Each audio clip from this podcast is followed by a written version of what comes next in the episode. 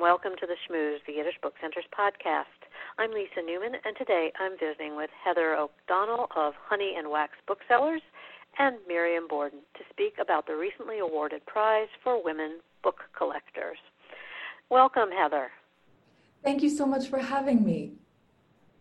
Well, thank you so much for joining me. Um, and uh, it was really fun. I found my way to the announcement of your prize in the Paris Review, and of course, immediately thought, oh, I have to know more about this, given that, you know, I'm working with the Yiddish Book Center, and in terms of book collecting, this sounded so intriguing. I wonder if you could talk a little bit uh, both about the bookstore and about the um, the prize, its history, because uh, I'll be speaking with Miriam, one of the award winners for this year, um, about her essay. But I thought if you could give us some background, that'd be great. Sure. Um, well, I run Honey and Wax Booksellers in Brooklyn, New York. I'm a rare book dealer dealing mostly in literary history. Um, four years ago, uh, I founded a prize with uh, my co founder, Rebecca Romney, uh, who you may have seen on Pawn Stars uh, and who runs Type Punch Matrix now in Washington, D.C. Rebecca and I are both relatively young uh, women book dealers, and we thought it would be fun to start an annual cash prize for a young woman book collector. Um, as a way of raising interest in book collecting and showcasing the work of women who were building really interesting collections, often on very little, you know, with very little money, um, and with no attention or help. and so, uh, so we started it in 2017. This is our fourth year, and every year we receive, you know, dozens of applications from young women collectors around the country, uh, talking about what got them started, what their collection is about, what principles they observe as they're building it. They give us a bibliography and a wish list of the books they're most hoping to find to complete their collection. Um, and it's really a, a, high point of our year to read these these essays and get a sense of all the interesting, quirky projects that people are working on uh, around the United States. And, and I read that you, um, and I will quote you, observed that the women who regularly buy books from us are less likely to call themselves quote collectors than the men, even when those women have women have spent years passionately collecting books. I think this is a great observation. Obviously, it was a springboard to why you established this. But can you speak again a little bit about that? Sure. I mean, you know, Rebecca and I are both young book dealers, um, but we've worked for decades in the trade and have, uh, you know, that was an observation that we both just made that we often worked with women who had built extraordinary libraries, but who would demur when they were called collectors and say, oh, no, no, no, I'm just a dilettante. I just buy what I like. I'm not a collector.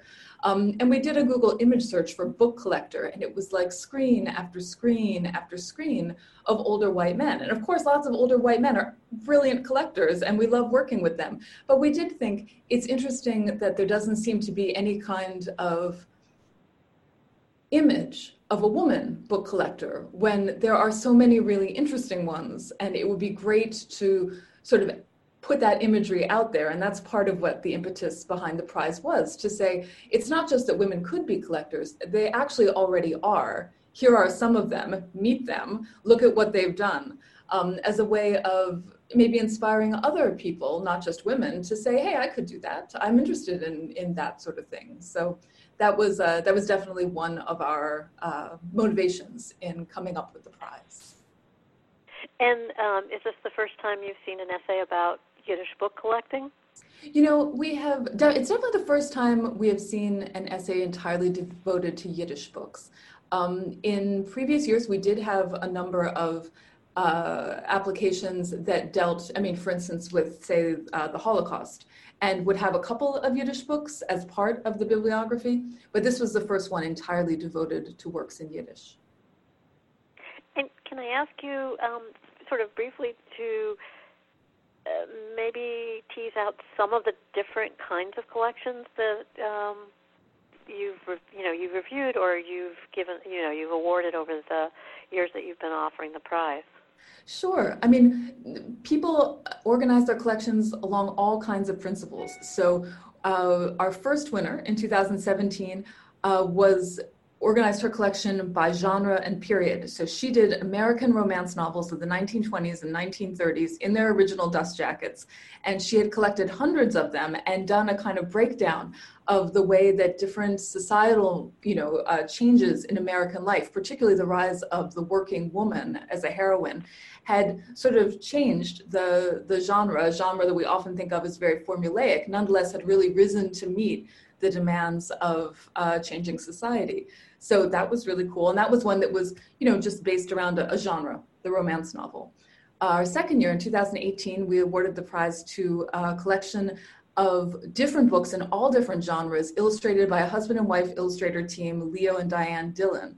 A really fascinating interracial couple who did amazing and some very famous um, book book graphic design. They did uh, L'Engle's Wrinkle in Time, very famously. They won the Caldecott Award, I think, twice. I mean, they did all kinds of, they did sci-fi, they did classic fiction, they did children's books. Um, but what was interesting about them is that because they were working professional illustrators for decades, not all of their work was signed and not all of it, there'd never been like a proper bibliography. So she was always coming across uncredited examples of their work and trying to put together a sort of comprehensive account of the things they had done together their mission was to show a wider range of faces and people uh, on book jackets. And so that was that was one that was you know based entirely around an illustrator. And then last year we gave the prize to a woman who had collected hundreds of self-made, fan-made comics that interacted with existing comic universes. So a kind of um, fanfic intervention, dealing with a lot of Japanese material because that's a very strong genre in Japan, but also some American uh, things, and just a fascinating collection that you could never buy because so much of it had to be sort of traded at comic cons and things like that. Just a, a, really interesting, and that I guess is also a genre uh, that is not very widely collected by institutions. So we were really excited to see so much of that material brought together with a really excellent essay. Other, other uh, principles, I mean, some people collect a single author, some people collect a single title in multiple editions and talk about the way that the different republication of a particular book reflects changes in uh, a society or um, a genre. Um, people collect by subject, they collect by publisher sometimes, they collect by illustrator. Um, there are lots of, of, different ways to do it, and we're always really interested when somebody comes up with a principle that no one has done for us before. One of the applications we got this year was books that do things like scratch and sniff or pop up. Um, that you know that have like a kind of tactile element to them or a sensory element to them, which we thought was kind of fun. So, um, so yeah, those are some of the examples of things that we've seen over the past four years. Well, it's it's wonderful. Um, it's a little quirky, but it's really fabulous to get to know some of these collectors and to see that passion put to um, uh, you know building these collections that all have different perspectives to them. So thanks so much for joining me. Um, and we're about to talk to Marion. And I wonder, before I let you go, if you can just let listeners know how to find Honey and Wax booksellers. Sure. Well, you can visit Honey and Wax Booksellers online. We're www.honeyandwaxbooks.com. And we also have presence on Facebook and Instagram and Twitter. So follow along any way that you like. The prize is annual, and we'll be opening up the 2021 prize in February. Great. Thank you so much, and thank you for all that you bring to the conversation. This is fabulous, and uh, look forward to sharing out the essays and seeing what, what's next. So thanks again for joining us today. Thanks so much for having me.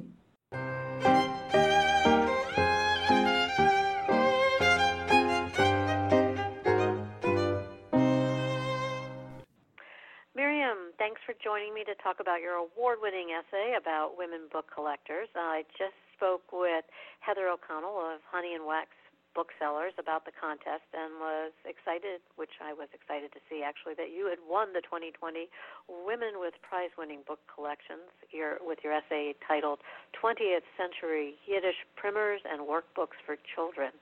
So, um, again, thanks for joining me and excited to talk about all of this with you. Thank you so much. I'm so excited to be here. Um, so let's start with uh, what your background is with Yiddish. Well, I began learning Yiddish in university. I began um, at Rutgers University when I was in my first year of undergraduate. Um, and I remember being really tickled to see that Yiddish was offered as a course. It was never something that I had set out to study. Um, I thought I was going to become a journalist and leave the world of Jewish studies behind because I'd come from um, 18 years of, of, of yeshiva education. So I was ready to move on. And then I fell into Yiddish, and Yiddish kind of found me as much as I found it. Um, and I continued with it until uh, today. I'm doing a PhD in Yiddish studies at the University of Toronto. Great. And um, I found my way to the announcement in my news aggregator, um, which includes the Paris Review, and I read about the contest. Um, your name resonated with me because I believe that you are an alumna of the Yiddish Book Center, one of our educational programs, and this seems to connect a little bit to your collection uh, in an interesting way. Can you, again, speak a little bit about that? Yeah, of course. Uh, you know, the Yiddish Book Center has been for me really like my guiding light in Yiddish through the last probably 10 years. Um, I have been a huge beneficiary of everything the Book Center has done, um, from its translation, you know, initiatives to um, I'm, I'm, I work with the Oral History, the Wexler Oral History Project um, as a field fellow. So I, I do um, oral history interviews in my geographic region, which is Toronto. Um, I, I was a pedagogy fellow for 2019 and 2020, which meant that I got to um, test the the new in Eynem textbook in my actual classroom. That was really exciting. Um, so yeah, I've been I've been involved with the book center in many ways. I have been a fan of the book center for a long time, um, and in my classes now, I use the book center resources, the online resources, constantly. Um, even today, I'm about to teach a class on Yud Lamed Peretz, and we're going to be looking at one of the Teach Great Jewish Books teacher resources. So I'm, I'm, I'm a big, big fan. Well, that's cool. But your essay is about primers, which also was curious um, in terms of both uh, the programs that you've been involved with and primers. So maybe let's talk a little bit about um, Yiddish primers uh, for those of our listeners who are not familiar with them.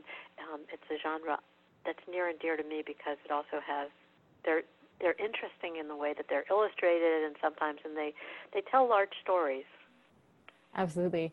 Yeah, so my collection of primers really, I, I, I view it um, very much um, in line with uh, Naomi Prawer Kadar's dissertation and book um, called Raising Secular Jews, which was about the periodicals um, in the Yiddish school systems.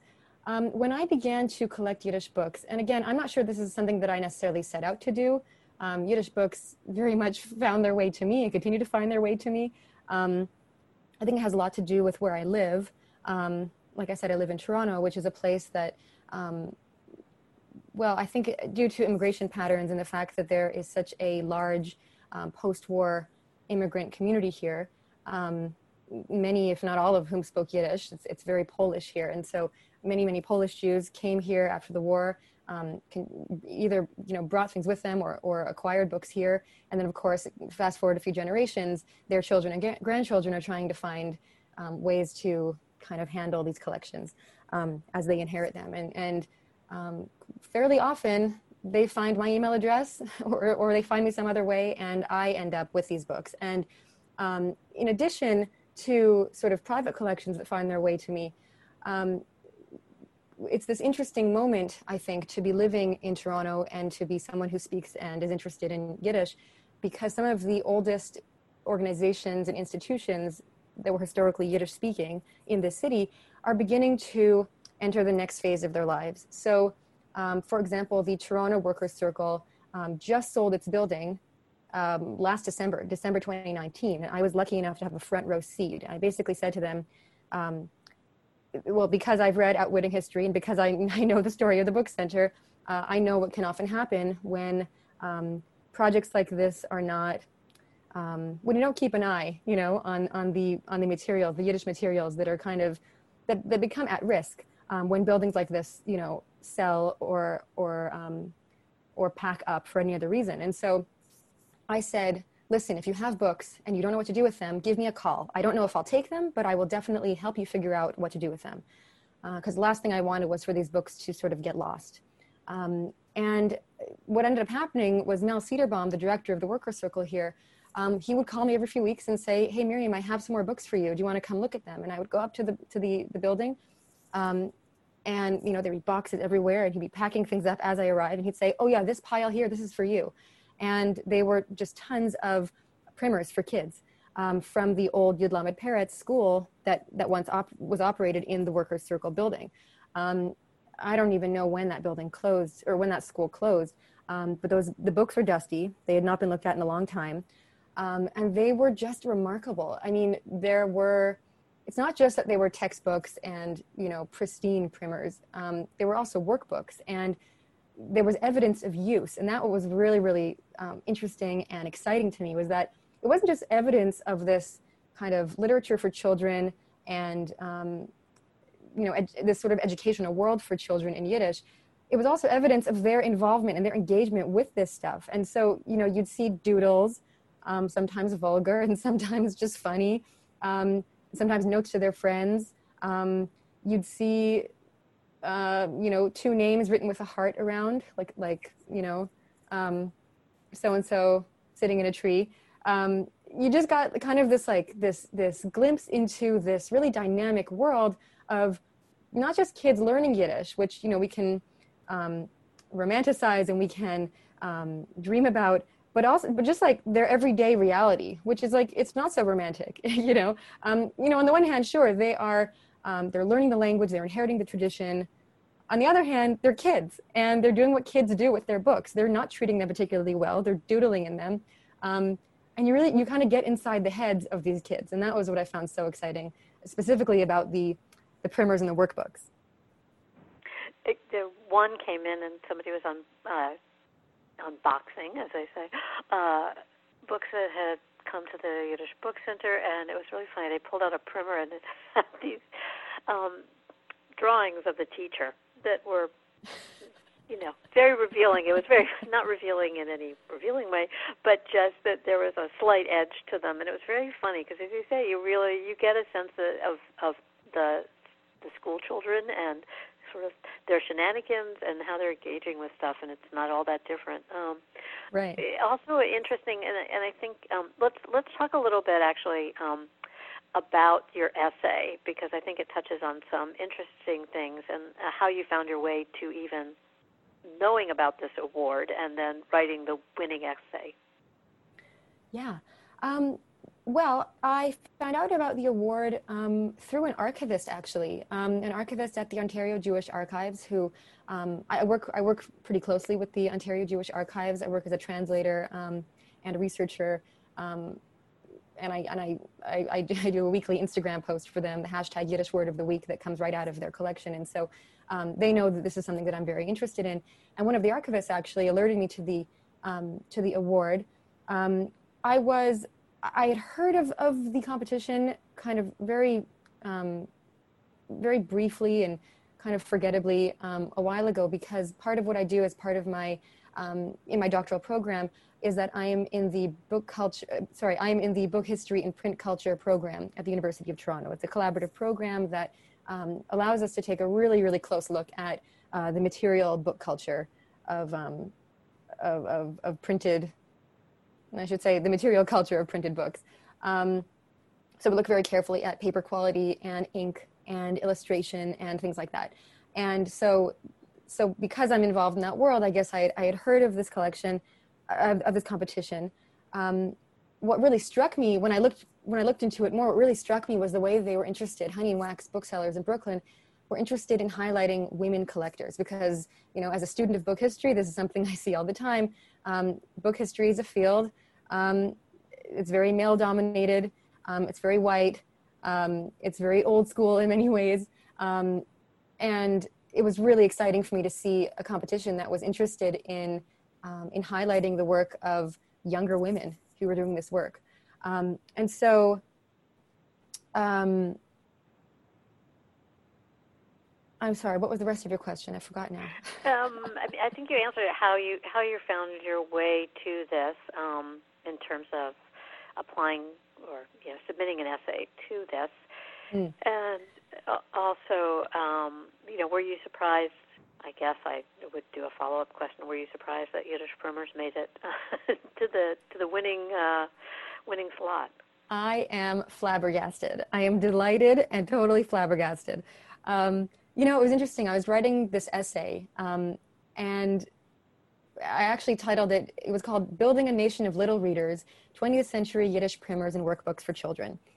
And when I chose that title and, and as I wrote the essay, I was thinking to myself, oh my God, is there any way I can, I can distill this, what's really a really complex um, and not uncontested, you know, history of Yiddish literature and um, the emergence of Yiddish literature and Yiddish books and all that. Can I distill that down to something that will be interesting and engaging for a non-specialist and not even Jewish audience? You know, I find it's hard enough to get um, Jews to care about Yiddish. um, how am I going to get a, a, completely different audience to think about this stuff? And um, basically, what I did was I, I thought about the history as I know it, and I, I went through and sort of I spun a narrative, um, a narrative that I think rings true in many ways of the way that Yiddish and Hebrew um, together were sort of the fight for um, the soul of the Jewish nation at a certain point in history and that the Yiddish um, Yiddish schools, where so many of these books were used by Jewish children, um, they were one answer to to that question. Um, and I, think that's a compelling story, and obviously, the judges at Honey and Wax Booksellers um, agreed with me. It, does tell a really great story, um, and we'll later talk about how people can read the essay. Um, it's always fascinating to me to see how the passions of a collector can lead to building a collection. And I want to ask you, you know, is there a story about the acquisition of one book, or is there, uh, you know, sort of maybe favorite book isn't the right word, but something that was um, kind of monumental or defining in terms of building the collection? Mm, that's a great question. Hmm, I have to think about that for a second. Well, I think the story of how I how I acquired uh, the majority of these books is itself um, interesting and and kind of tragic and also um, entertaining and kind of wonderful in so many ways. Um, and that is, yeah, through through the sale of the Worker Circle building in Toronto. Um, you know, it's a building that stood in the same spot um, since the 1950s, you know, in a building that was built for them in the 1950s. It had their name in Yiddish in, in these like cast iron letters on the front of the building. It was so much a Yiddish building. Um, and then to be in that building collecting these books that nobody had used in years, um, that to me, that, that whole story is just so full of poignancy. Um, and, you know, and then, and then and then to go through these books and be just like so delighted and entertained by by what I found inside. Um, so many Yiddish books that I have, other books that are not for children, that are not primers or workbooks, are um, they're they're they're clean copies. They're unmarked. They almost look like they've never been read, and I think that's kind of interesting too. These books were totally different. These books had been not just read; they had been thrown, they had been torn, they had been tossed around, they had been shared by multiple students. Um, so there was just such uh, the books were like vibrating with this sense of life and history. And the interesting thing about it is that I know like a handful of of children today who who can read Yiddish, and and that there was there was this um, yeah this kind of tragic contrast there between um, how few Jewish kids I know today who could read these books and how many books I had. Um, they just didn't they didn't match up, um, and yeah, I think there was there was one book in particular that um, had been used by several different kids, and you can see that because the the handwriting that's like all over the book in every margin um, is is all the it, it's just so different. So there's obviously a, a few different kids who use this book um, who doodled in it, and there are caricatures of the teacher, several of them, um, who's obviously a rabbi with a beard. Um, there are initials um, at the front cover, at the back cover, there are there's the address of, of you know whoever used it at the time. So there's like three or four addresses um, scribbled into the front corner, into the front cover. Um, in, in, in, the front cover it's in Yiddish, and you go to the back cover and it's the same address in English. Um, there and then there are these like kind of lewd drawings, um, not lewd, but um, they're definitely um, facetious. Um, it's it's what what the book is is a history like a Jewish history for children um, through the ages. So it's in particular, and I think I think the Honey and Wax jury really like this photo too. Um, there's one image of it's an illustration of uh, the story of David and Goliath, and David has obviously just shot his slingshot, and Goliath is lying on the ground. And there's a little speech bubble that some student had drawn coming out of um, David's mouth. David, who's sort of looking in the background on the scene of Goliath lying down dead, and and he writes, "I told you I had to fart." and it's just the i remember flipping to that page and just and laughing out loud and you know the these like you know these serious stories about you know the legends of jewish history um, the foundation of you know jewish national mythology and these kids couldn't care less yeah um, there's something completely charming and revealing about all of all of what you find in these books it's so true yeah. um, and um, and some of the characters are reoccurring in these, right? It's a little bit like the Dick and Jane, and I I did French primers, which were um, Pierre and Helen Vincent. Um, and is it true that there are characters who run through these? Yeah, there's Sarala and Berla, and I think they're they're like most famous. I think those are from the Yiddish Kinder books from the worker uh, the worker circle um, in the 1950s. Um, there's also um, yeah, there's Sarah and Berla, and they're like most famous. But then there's always like there's Tate and Mame, and they appear like always. Um, there's Bob and Zayda, and they appear all the time too. And it's interesting to see the way they're recurrent characters in some ways because they're these universal characters, right? But they're also um, they they're they're they're different depending which book you open, right? So like there's one book where Bubba and Zayda look are very fashionable. Bubba's wearing um, like a fur coat and a little hat, and Zayda is wearing you know a fedora and a suit. You look very smart. Um, and then there's other ones where Bubba is um, a Bubba from 100 years ago, um, you know, wearing a tichel and, and, you know, slaving over a hot stove somewhere in a shtetl. And so it's really, really interesting to see these books sort of, um, they depict kind of the, the evolution of, of not just of the Jewish community, but of Jewish self-perception, right? And that's what I find so interesting when you compare, for example, several primers over time, right? Um, what I love is, you know, I don't. I guess this comes down to um, the editor of the primer, the authors, um, the illustrators. It's probably a it's a group effort, I'm sure. But like, at what point were those decisions made? Um, who made the decision to make Boba look this way on this page and then look totally different on another page? Um, so so yeah, the kind of um, the approach to each of these primers from an editorial perspective is also super interesting to me. Well, thank you so much for joining me today for your passion in the collection and the winning essay. Congratulations, Mazel Tov. Thank you. Um, and if our listeners want to find their way to the essay, is it available to read online? It is, yeah. If you go to the Honey and Wax um, Book Collecting Prize website, um, it's very easy to find if you just Google it. Um, you'll see, um, yeah, you'll see a small write-up about my collection, um, and some of the other collections that received honorable mentions for 2020. There are some great collections that I really recommend everybody check out. Um, and yeah, there's, there's a link also to my essay as well as my annotated bibliography um, of a selection of my collection. Great. And I guess the last question I have for you, um, you're in Toronto, you make the collection somewhat accessible, correct? Well, uh, yeah, in the sense that uh, my garage is always open. um, I'm always inviting people to come over and, and, and, and, see the books and handle the books. I think it's really special to actually hold some of these books in your hands. Um, yeah, I, I bring um, students of mine. Um, I invite friends. Uh, I invite my friends' grandparents, some of whom you know actually use these books. Um, yeah, so so I, I always welcome people to knock on my door and um, and go diving, you know, into my Yiddish book collection with me. Great.